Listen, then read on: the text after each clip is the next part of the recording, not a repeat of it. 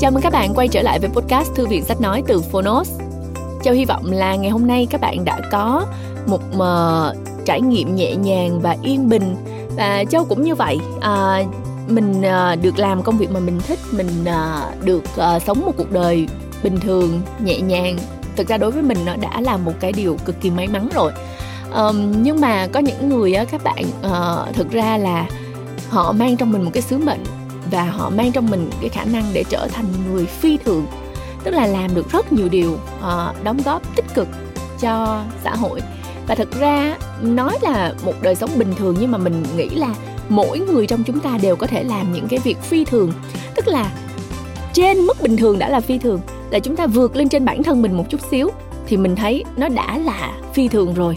Mình làm được nhiều cái thứ mà mình nghĩ là mình không làm được là nó đã là phi thường rồi mình giúp được cho nhiều người. Nó đã là phi thường rồi. Các bạn có đồng ý với châu không? Và chính vì điều đó mà ngày hôm nay châu sẽ lựa chọn cái cuốn sách của một à, tác giả người nhật.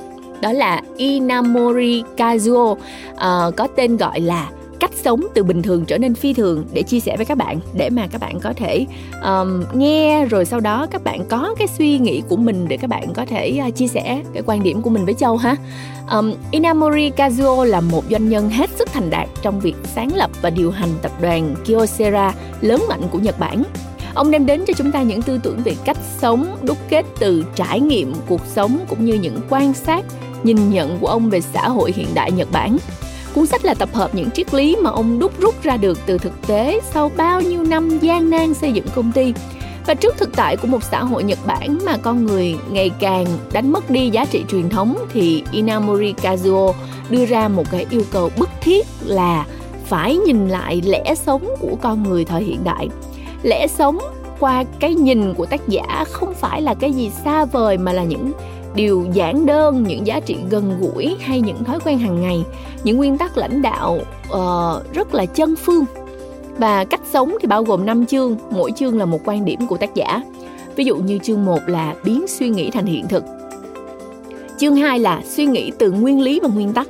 Chương 3 là mài dũa nhân cách và nâng cao tâm hồn. Chương 4 sống với lòng vị tha. Chương 5 hòa hợp với dòng chảy vũ trụ. Bạn có thấy mình kết nối với uh, những cái uh, tiêu đề này hay không? Bạn có quan tâm đến vị tha đến tâm hồn đến nhân cách đến nguyên lý nguyên tắc suy nghĩ hiện thực hay không nếu mà bạn muốn tất cả những cái điều này hòa hợp với nhau thì uh, chắc chắn là bạn uh, có thể dành thời gian để nghe thử chương một quyển sách này và sau đó quyết định là mình có muốn nghe hết hay không nhé. Bây giờ mời các bạn cùng lắng nghe và nếu yêu thích thì các bạn nhớ uh, tải ứng dụng Phonos để nghe phần còn lại nhé. Cảm ơn các bạn một lần nữa. Nhớ chia sẻ suy nghĩ của mình với Châu nữa nha. Cảm ơn các bạn. Hẹn gặp lại.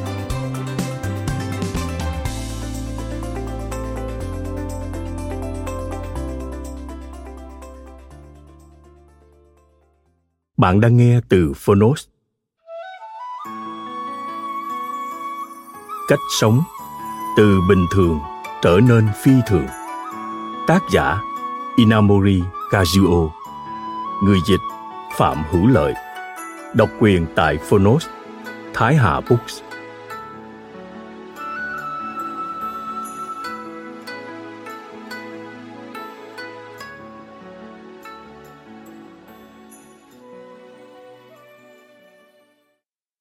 Phần mở đầu. Nhìn lại cách sống của chúng ta trong thời hiện đại.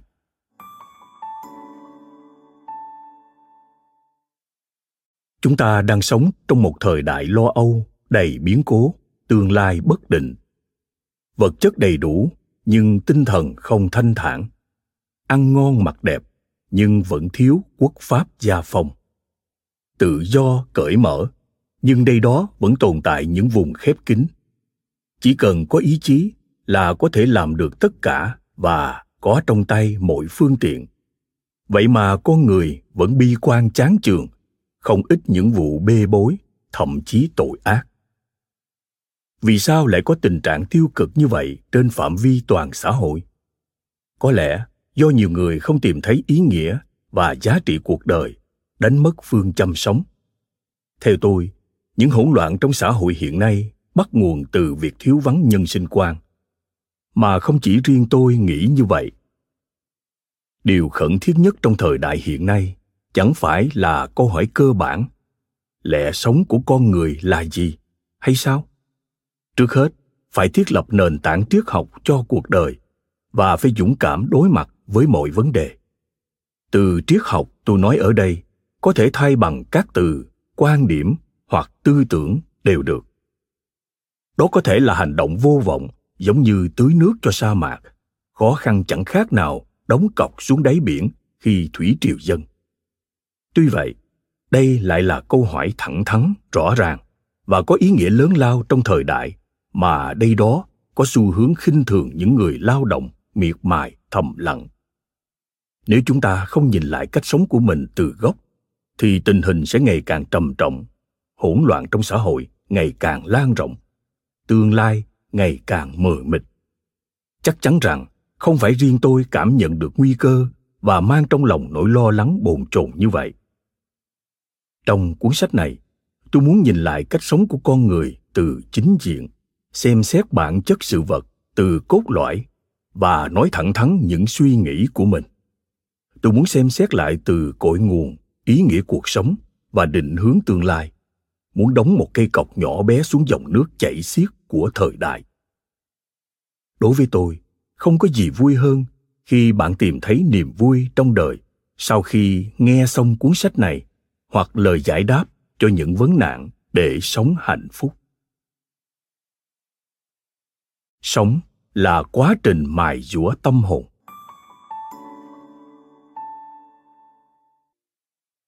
Ý nghĩa cuộc sống là gì? Mục đích đời người ở đâu? Đối với những câu hỏi có thể coi là cơ bản nhất như trên, thì tôi xin được trả lời thẳng thắn như sau. Ý nghĩa cuộc sống của con người là nâng cao nhân cách và sống là quá trình mài dũa tâm hồn. Đặc tính của loài động vật cấp cao, con người, là dễ bị sa ngã trước cám dỗ. Nếu không tự kiềm chế, cứ buông theo bản năng, thì con người sẽ chạy theo những ham muốn thèm khát vô độ, tiền tài, danh vọng và sẽ chết chìm trong những lạc thú tầm thường.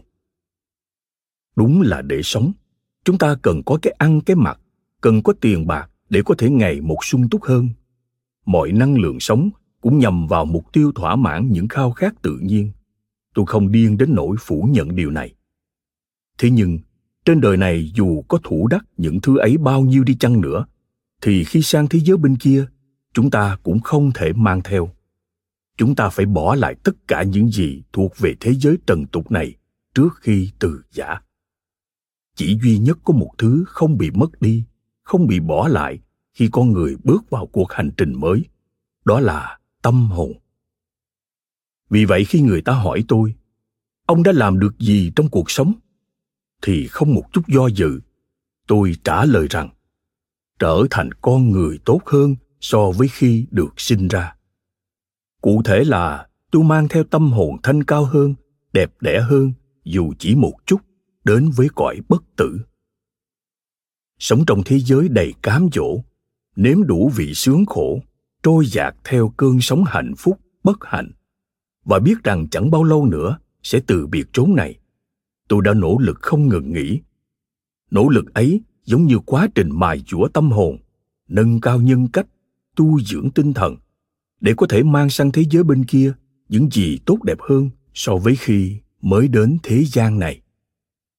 Tôi cho rằng mục đích sống của con người không có gì cao quý hơn điều đó. Vì thế, tôi thực sự nỗ lực mỗi ngày. Hôm nay phải tốt hơn hôm qua, ngày mai phải tốt hơn hôm nay. Chẳng phải mục đích và giá trị cuộc sống của con người là ở quá trình rèn luyện không biết mệt mỏi đó ở những hành vi có ý thức đó, ở những nỗ lực không ngừng nghỉ, tìm kiếm con đường độc đáo đó hay sao? Đời người sướng ít khổ nhiều, đôi khi chúng ta oán trách trời phật vì không hiểu sao mình phải khổ sở vất vả như vậy. Nhưng các bạn cần hiểu rằng, những nỗi cơ cực đó chính là những thử thách trong quá trình mài dũa tâm hồn. Sự vất vả chính là cơ hội tuyệt vời để chúng ta rèn luyện nhân cách chỉ những người dũng cảm chấp nhận thử thách, coi thử thách là cơ hội mới có thể sống trọn vẹn cuộc đời ngắn ngủi này. Kiếp sống này là quãng thời gian chúng ta được trời phật ban cho để thấy giá trị của đời người, để hân hưởng và làm gia tăng giá trị ấy. Nâng cao nhân cách, mài dũa tâm hồn chính là ý nghĩa cuộc sống của con người. Đó là điều đầu tiên mà tôi muốn trao đổi với các bạn. Những nguyên tắc đạo đức chân phương là kim chỉ nam bất di dịch.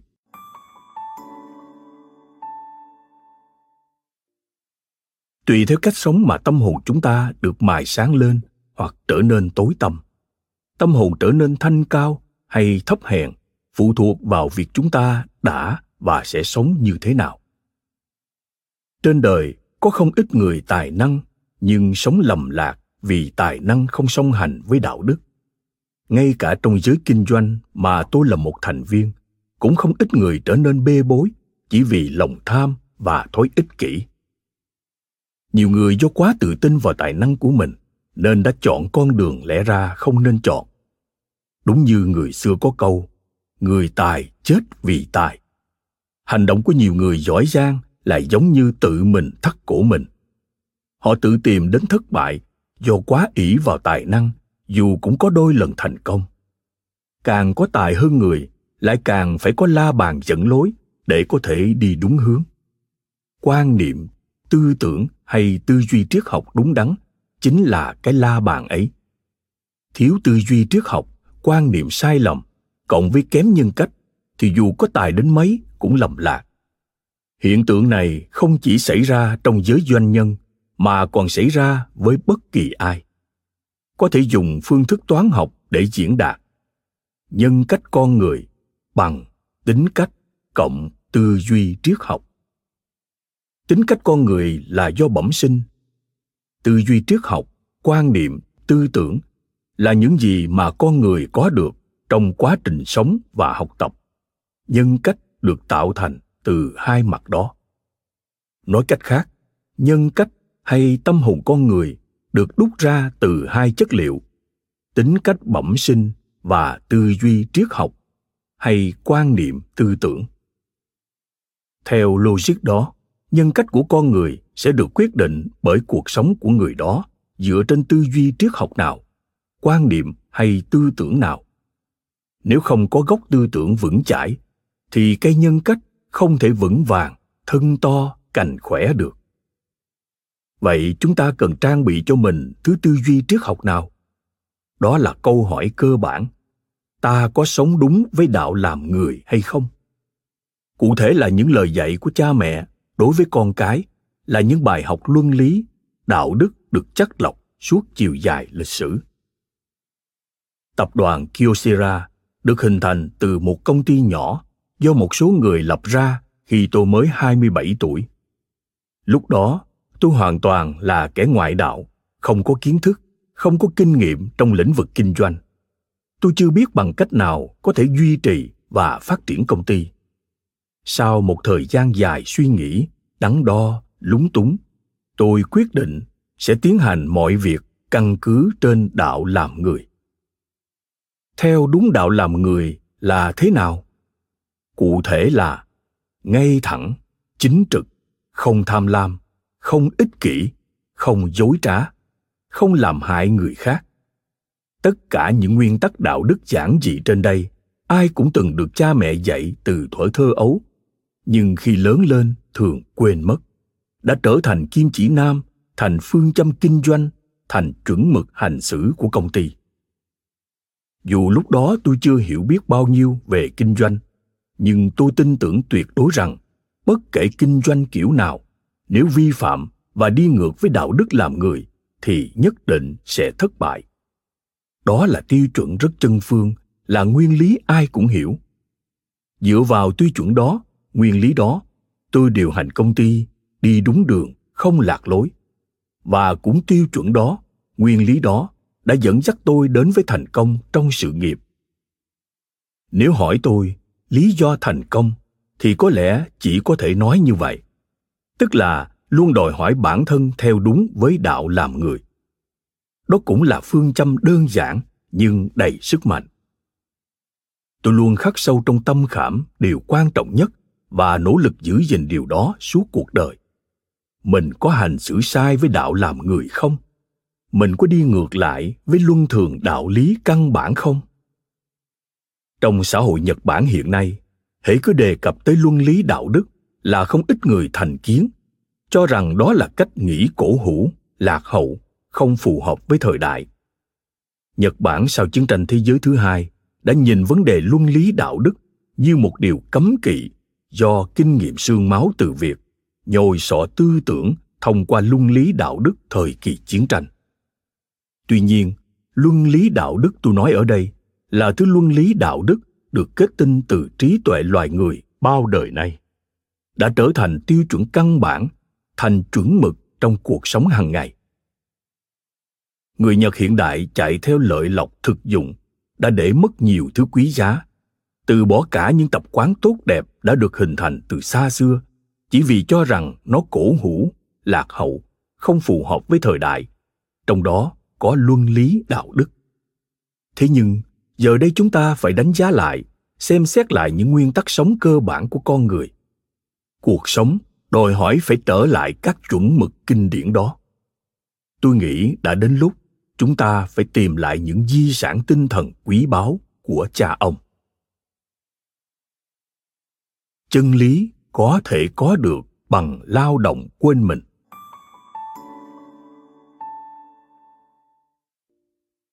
Vậy thì để rèn luyện nhân cách, mài dũa tâm hồn, chúng ta phải làm cụ thể những gì? Phải thực hiện như thế nào? Cần phương pháp đặc biệt nào không? Ví dụ như ở ẩn trong núi hoặc trầm mình dưới thác nước. Không cần phải như vậy. Trong thế giới đầy cám dỗ, điều quan trọng nhất là làm việc cần mẫn mỗi ngày. Tôi sẽ nói rõ hơn điều này ở chương sau.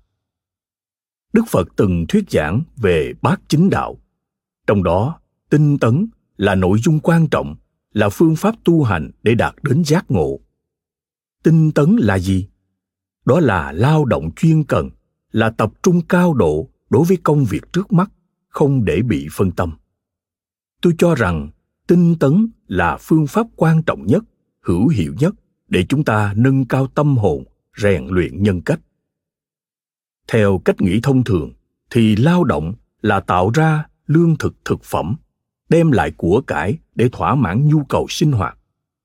Nhưng con người ta, ai cũng muốn làm ít, hưởng nhiều, sống nhàn hạ, sống theo sở thích, và coi đó là cuộc sống đáng để sống. Bởi có nhân sinh quan như trên, nên nhiều người coi lao động chẳng khác gì cực hình. Thế nhưng, thực ra đối với con người, lao động là hành vi có ý nghĩa nhất và có giá trị lớn lao nhất, sâu sắc nhất và cao quý nhất lao động làm con người trở thành con người như ngày nay. Lao động tạo nên nhân tính. Như vậy, lao động không đơn thuần chỉ để nuôi sống con người, mà nó còn có chức năng tinh thần.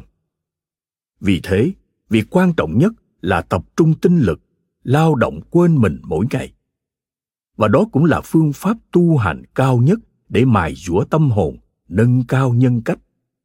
Một ví dụ là ông mimiya sontoku một nông dân sinh ra và lớn lên trong nghèo khó, không được học hành. Với một chiếc cuốc trong tay, ngày ngày ra đồng từ lúc trời chưa sáng, làm việc cho tới tối mịt. Ngày này qua ngày khác, ông lao động không quản nắng mưa, biến những cánh đồng sơ sát tiêu điều trở nên phì nhiêu trù phú. Tướng quân mạc phủ vời ông vào cung và người ta kể lại rằng, dù chưa từng được học qua lễ nghi phép tắc cung đình nhưng phong thái của ông thật đỉnh đạt uy nghi. Thần sắc cao quý toát ra từ mọi hành vi cử chỉ.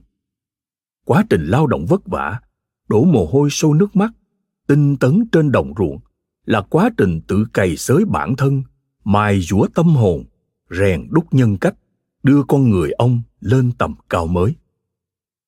Với những người dấn thân cho sự nghiệp, những người lao động quên mình thông qua quá trình tinh tấn hàng ngày ấy mà nhân cách cao quý của họ được hình thành. Điều tôi nói trên đây chính là chức năng tinh thần của lao động. Các bạn có lẽ sẽ liên tưởng đến việc tu hành tôn giáo khi tôi đề cập nhiều tới việc mài dũa tâm hồn. Nhưng thật ra, chỉ cần hàng ngày các bạn thấy yêu thích công việc mình đang làm và tập trung tinh thần, sức lực quên mình cho công việc, thì đó chính là quá trình mài dũa tâm hồn. Tôi nghe nói có câu ngạn ngữ latin, hoàn thiện con người còn hơn hoàn thiện sự nghiệp. Có nghĩa là nhân cách của con người sẽ được hoàn thiện thông qua công việc. Tư duy triết học sinh ra từ những giọt mồ hôi và tâm hồn cũng được tôi luyện trong lao động hàng ngày. Mọi thành tựu đều bắt nguồn từ những trăn trở, nỗ lực của con người. Vì thế hãy coi trọng từng giây, từng phút sống mà trời phật ban tặng cho chúng ta. Tôi thường nói với các cộng sự của mình rằng, chúng ta phải thật sự sống mỗi ngày. Đời người chỉ có một lần, không được uổng phí khoảng thời gian ngắn ngủi ấy. Phải sống thật nghiêm túc, thẳng thắn. Việc sống lương thiện đến mức người khác phải kêu lên rằng, anh sống lương thiện quá, chính trực quá. Khi ấy một con người bình thường sẽ trở nên phi thường. Tôi tin chắc rằng những người được gọi là danh nhân trên thế giới này, những người đạt tới đỉnh cao ở mọi lĩnh vực đều kinh qua quá trình như thế. Lao động không chỉ sản sinh ra giá trị kinh tế, mà còn nâng cao giá trị con người. Vì lẽ đó, không cần phải xa lánh thế giới trần tục. Nơi tu luyện tinh thần tốt nhất chính là nơi chúng ta đang làm việc lao động tự thân nó là quá trình tu hành mong các bạn hiểu rằng nhờ lao động chuyên cần hàng ngày mà chúng ta sẽ có được cuộc sống tuyệt vời cùng với nhân cách cao thượng cuộc sống sẽ thay đổi 180 độ nếu thay đổi cách tư duy.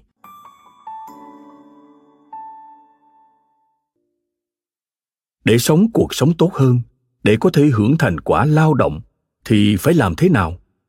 Tôi thể hiện điều đó bằng công thức như sau. Cuộc đời và thành quả công việc bằng tư duy, nhân nhiệt huyết, nhân năng lực có nghĩa là cuộc đời và thành quả công việc có được là nhờ phép nhân ba yếu tố trên chứ không phải là phép cộng trước hết năng lực có nghĩa là tư chất bẩm sinh bao gồm tài và trí sức khỏe năng lực tư duy được coi là tư chất bẩm sinh còn nhiệt huyết là lòng nhiệt tình nỗ lực cho công việc đó là nhân tố được tạo thành sau này và bởi ý chí mỗi nhân tố tôi đặt thang điểm từ 0 đến 100. Vì là phép nhân, nên dù có năng lực nhưng thiếu nhiệt huyết thì cũng không thể có kết quả tốt. Ngược lại, dù không có năng lực, tự mình biết rõ điều này, nhưng có nhiệt huyết trong công việc và trong cuộc sống thì vẫn có thể có được kết quả tốt hơn cả những người được trời phú cho năng lực bẩm sinh. Tôi đề cập đến nhân tố đầu tiên, cách tư duy. Cách tư duy là nhân tố quan trọng nhất trong ba nhân tố. Có thể nói không ngoa rằng cuộc đời của một người sẽ được quyết định bởi cách tư duy của người đó. Cách tư duy bao gồm tấm lòng cách sống triết học quan niệm tư tưởng được hình thành theo thời gian. Cách tư duy rất quan trọng vì có điểm âm trong đó. Điểm thấp nhất không phải là điểm không mà nó còn có cả điểm âm. Biên độ điểm của nhân tố này rất rộng, từ trừ 100 đến cộng 100 điểm. Do đó, như tôi đã đề cập lúc nãy, nếu cách tư duy sai thì dù được trời phú cho năng lực và nhiệt huyết thì kết quả vẫn là con số âm. Phép nhân mà có một thừa số âm thì bao giờ cũng cho kết quả âm. Tôi tốt nghiệp vào thời buổi khó kiếm việc làm, lại chẳng quen biết ai nên tham dự bao nhiêu cuộc thi tuyển thì bị loại từng ấy lần không nơi nào nhận vào làm trong tình cảnh đó tôi đang nghĩ nghiêm túc tới sự hận đời đã thế mình trở thành mafia trí thức trong thế giới mà người yếu luôn bị ăn hiếp, bị bắt nạt, thì thà rằng sống trong thế giới ngầm mang ơn trả ơn, mắc oán báo oán còn hơn. Thời ấy, nếu tôi lựa chọn con đường như vậy, thì có lẽ giờ đây tôi cũng trở thành trùm một băng đảng nào đó rồi cũng nên. Nhưng trong thế giới ngầm, dù có dồn hết tâm lực, chắc chắn tôi cũng không thể có được hạnh phúc, không thể sống cuộc sống tốt đẹp bởi cách tư duy đó là lệch lạc sai lầm về cơ bản. Vậy thì tư duy theo chiều dương là như thế nào? Các bạn không cần suy nghĩ phức tạp, chỉ cần luôn mang trong mình ý tưởng, làm việc thiện và có tấm lòng hướng thiện là đủ. Các bạn hãy luôn mang trong mình lòng biết ơn với con người, với cuộc đời, hòa đồng với mọi người. Các bạn hãy luôn hướng thiện, biết sống nhân hậu, biết quan tâm đến người khác các bạn hãy không ngừng nỗ lực theo hướng đó. Không ích kỷ, không tham lam, biết thế nào là đủ đối với mình. Tôi không thể diễn đạt hết ý tưởng này bằng ngôn từ, mà chỉ yêu cầu các bạn hãy thấm nhuần sâu sắc, trở thành máu thịt những gì mà từ nhỏ các bạn đã được cha mẹ hay thầy cô dạy bảo. Những nguyên tắc luân lý, đạo đức, kỷ luật căn bản. Quy luật của vũ trụ. Những gì đã được hình thành trong tâm hồn chân thực.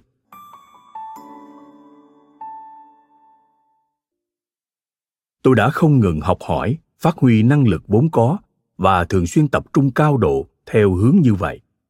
Đó là bí quyết để mang lại thành quả cho cuộc đời, là con đường ngắn nhất dẫn tới thành công. Bởi đó là cách sống phù hợp với quy luật của vũ trụ. Kinh phật có dạy tâm niệm tạo nghiệp. Nghiệp là khái niệm rất quan trọng trong đạo phật để chỉ luật nhân quả. Nghiệp tiếng phạn là karma. Theo thuyết giảng của phật, nghiệp được tạo ra từ thân, khẩu và ý. Có nghĩa là ngay khi người ta có ý định làm một việc gì đó, thì đã tạo nghiệp mà không nhất thiết việc đó có xảy ra hay không. Chính tư tưởng của chúng ta tạo ra nghiệp.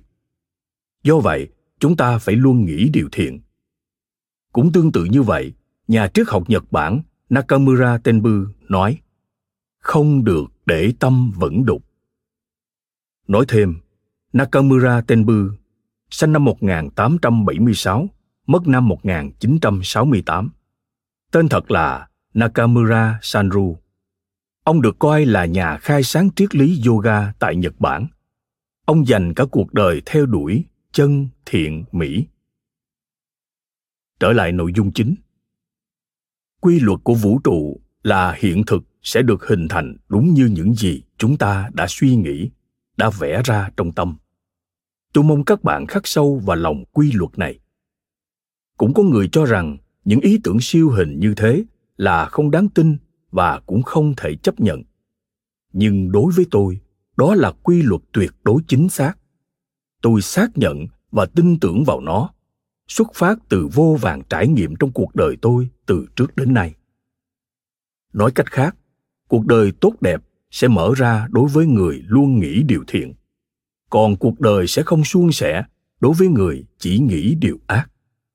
Đây là quy luật tác động trong toàn vũ trụ. Tuy nhiên, bạn sẽ khó nhận biết vì những điều bạn tâm niệm không thể có kết quả ngay. Nhưng nếu chúng ta nhìn sự vật trong cả quá trình hai, ba mươi năm, thì sẽ thấy cuộc đời một con người hình thành đúng như những gì mà bản thân người đó đã vẽ lên trong tâm. Do đó, khi suy nghĩ về cách sống sao cho đúng đạo làm người, thì điều kiện tiên quyết phải có là tấm lòng trong sáng, thuần khiết, ngay thẳng. Vì sao như vậy? bởi vì tâm hồn hướng thiện có ích cho nhân loại có ích cho xã hội chính là ý chí của vũ trụ. Trong vũ trụ luôn tồn tại dòng chảy của sức mạnh khiến cho vạn vật tiến hóa. Sức mạnh đó có thể coi là ý chí của vũ trụ.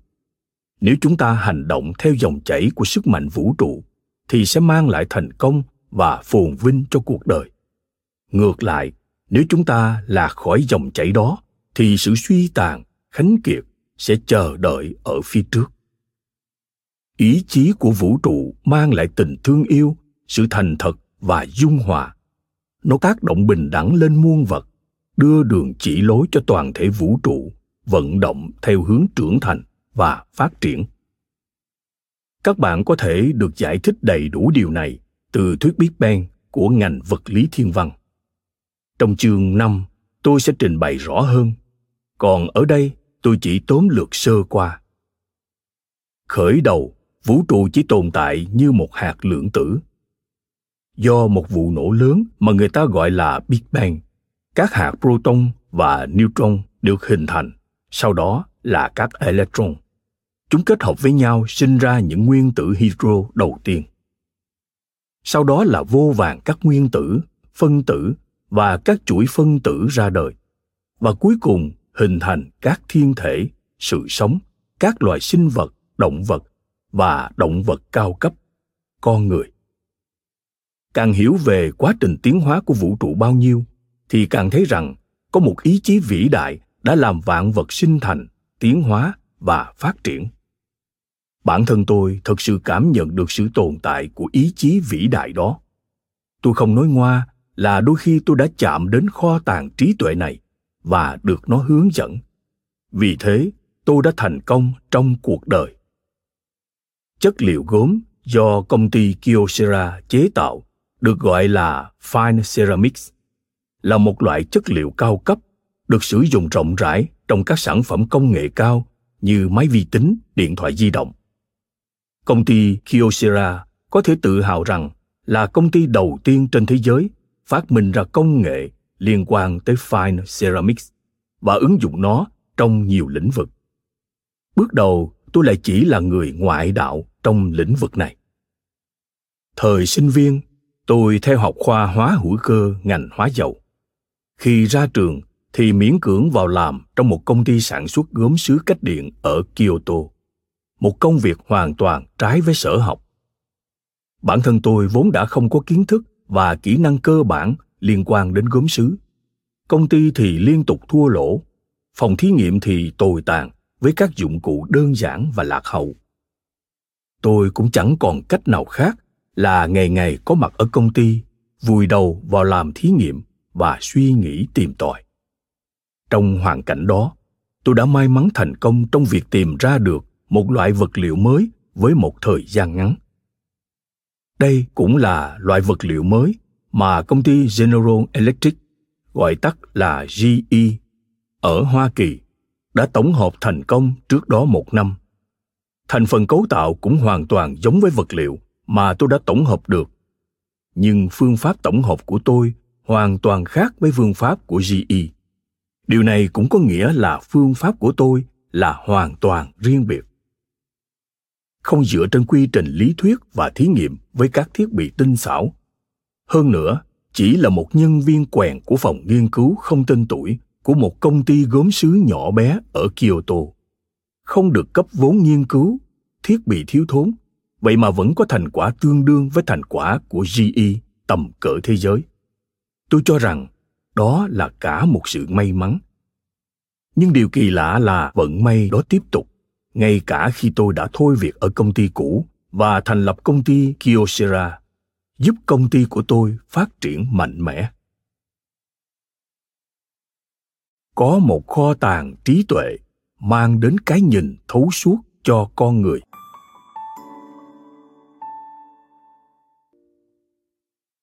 Tôi cho rằng kết quả đó, nếu không phải do ngẫu nhiên, thì cũng không phải do tài năng của tôi. Ở đâu đó trong thế gian này, trong vũ trụ này, tồn tại một kho tàng trí tuệ chẳng phải mỗi lần lấy ra được hoặc vớt lên được một túi khôn trong kho tàng trí tuệ đó, thì trong óc ta lại nảy ra ý tưởng mới, sáng kiến mới hay khả năng sáng tạo mà bản thân ta hoàn toàn không ngờ tới đó sao? Kho tàng trí tuệ, hay gọi cách khác là giếng trí khôn đó, không thuộc sở hữu của con người, mà là con người được trời phật ban cho khả năng tư duy, lĩnh hội những chân lý phổ biến tích trữ trong kho tàng trí tuệ. Nền tri thức mà loài người có được ngày một phong phú và nền văn minh nhân loại ngày càng phát triển. Bản thân tôi cũng như có một điều gì đó thúc đẩy tôi miệt mài nghiên cứu. Có thể lúc ấy tôi đã may mắn tiếp xúc được với một phần của kho tàng trí tuệ, nên mới phát huy được năng lực sáng tạo và gặt hái thành công. Tôi sẽ trình bày điều này kỹ hơn ở chương sau là người sáng lập giải thưởng kyoto. Tôi xin dành giải thưởng này cho các nhà nghiên cứu, những người thành công trong việc tìm ra những vùng đất mới trong các lĩnh vực công nghệ, mang lại lợi ích cho con người. Điều khiến tôi vô cùng ngạc nhiên mỗi khi tiếp xúc với những người ấy là họ đều giống nhau ở giây phút được tiếp nhận cảm hứng sáng tạo như được trời ban cho. Giây phút đó có khi chợt đến trong quá trình nỗ lực nghiên cứu, hoặc trong lúc nghỉ ngơi mà cũng có khi chợt đến trong giấc mơ. Edison có những phát minh mang tính đột phá trong nhiều lĩnh vực là kết quả của quá trình lao động miệt mài. Chẳng phải là ông đã nhận được cảm hứng sáng tạo từ kho tàng trí tuệ của vũ trụ đó sao? Nói thêm, Thomas Alva Edison, sinh năm 1847, mất năm 1931, nhà phát minh người Mỹ, đã phát minh ra điện thoại, bóng điện, thiết bị X-quang, máy chiếu phim. Cả cuộc đời ông có tới hơn 1.300 phát minh nên đã được mệnh danh là vua phát minh. Người dịch Trở lại nội dung chính. Mỗi khi nhớ tới thành tựu của các nhà phát minh tiền bối vĩ đại, tôi càng xác tin mạnh mẽ rằng loài người đã thủ đắc trí khôn kỹ thuật từ kho tàng trí tuệ vũ trụ, biến nó thành năng lực sáng tạo cá nhân, tạo ra vô vàng sản phẩm công nghệ, thúc đẩy nền văn minh. Làm thế nào để chúng ta có thể tiếp cận và mở được cánh cửa kho tàng trí tuệ của vũ trụ? Để làm được điều đó, chỉ có một cách duy nhất là miệt mài lao động suy nghĩ nghiên cứu với nhiệt huyết cháy bỏng trời phật sẽ soi sáng đưa đường chỉ lối và ban tặng một phần kho tàng trí tuệ cho những người luôn hướng thiện ấp ủ điều thiện trong lòng và ngày đêm miệt mài lao động, nghiên cứu tìm tòi. Nếu không suy nghĩ như vậy thì sẽ không giải thích được vì sao một người tri thức còn non nớt, kỹ năng còn yếu kém, kinh nghiệm còn mỏng manh, không có trong tay những thiết bị tinh vi lại có thể có được phát minh độc đáo như vậy. Thời đó, tôi đã vùi đầu vào nghiên cứu, ăn cùng công việc, ngủ cùng công việc. Tôi làm việc say mê đến mức mọi người đều nghĩ rằng tôi bị điên. Bởi tôi ấp ủ khao khát làm được một điều gì đó nên đã lao động quên mình với toàn bộ sức lực. Và phần thưởng dành cho những tháng ngày miệt mài đó chẳng phải là tôi đã nhận được một phần nhỏ trong kho tàng trí tuệ của vũ trụ đó sao? Thường xuyên xem xét đánh giá bản thân.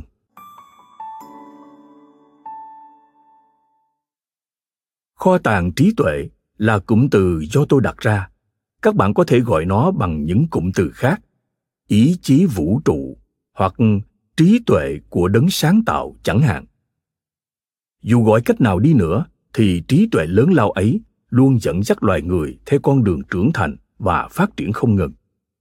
Tuy nhiên, những năm gần đây, tôi lo lắng khi nhận thấy con người đang mất phương hướng, đang bước vào con đường lầm lạc tôi cho rằng việc con người đánh mất nhân sinh quan, đánh mất tư tưởng, tư duy triết học là nguyên nhân sâu xa của chiều hướng xấu này. Quả thật là con người hiện đại đã thành công trong việc xây dựng nền văn minh cao dựa trên nền tảng khoa học kỹ thuật tiên tiến và đang thụ hưởng cuộc sống vật chất sung túc. Nhưng mặt khác, con người đang lãng quên vai trò quan trọng của đời sống tinh thần, của tâm hồn.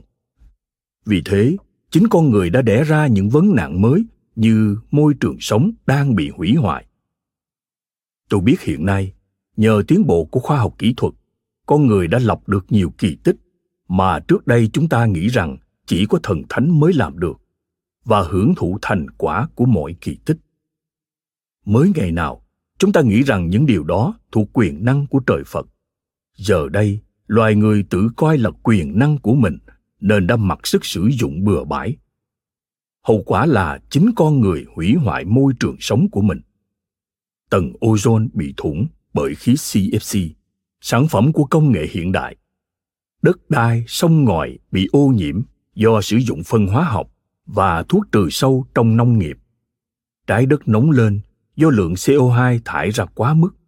Nguy hại hơn nữa là hệ sinh thái bị phá hủy bởi vô số các chất độc hại như dioxin khiến cho môi trường trái đất, cái nôi của loài người bị đe dọa.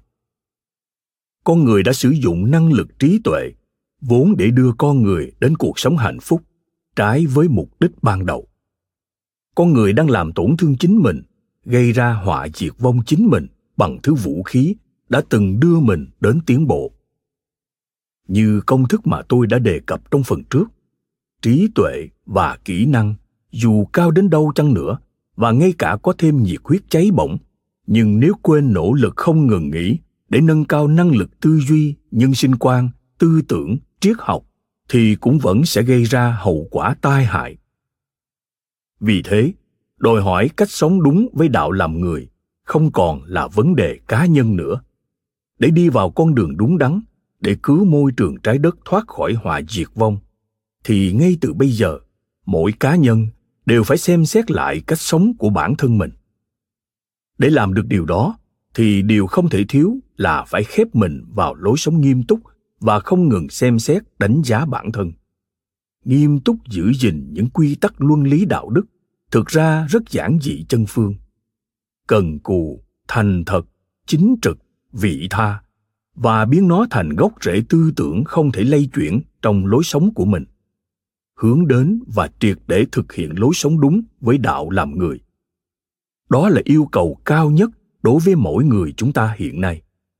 Sống sao cho đúng với đạo làm người sẽ đưa cuộc đời của chúng ta đến hạnh phúc thịnh vượng, đồng thời là con đường chân chính mang lại hòa bình trên thế gian và hạnh phúc cho nhân loại. Tôi mong rằng các bạn sẽ coi cuốn sách này như cẩm nang trên hành trình cuộc đời.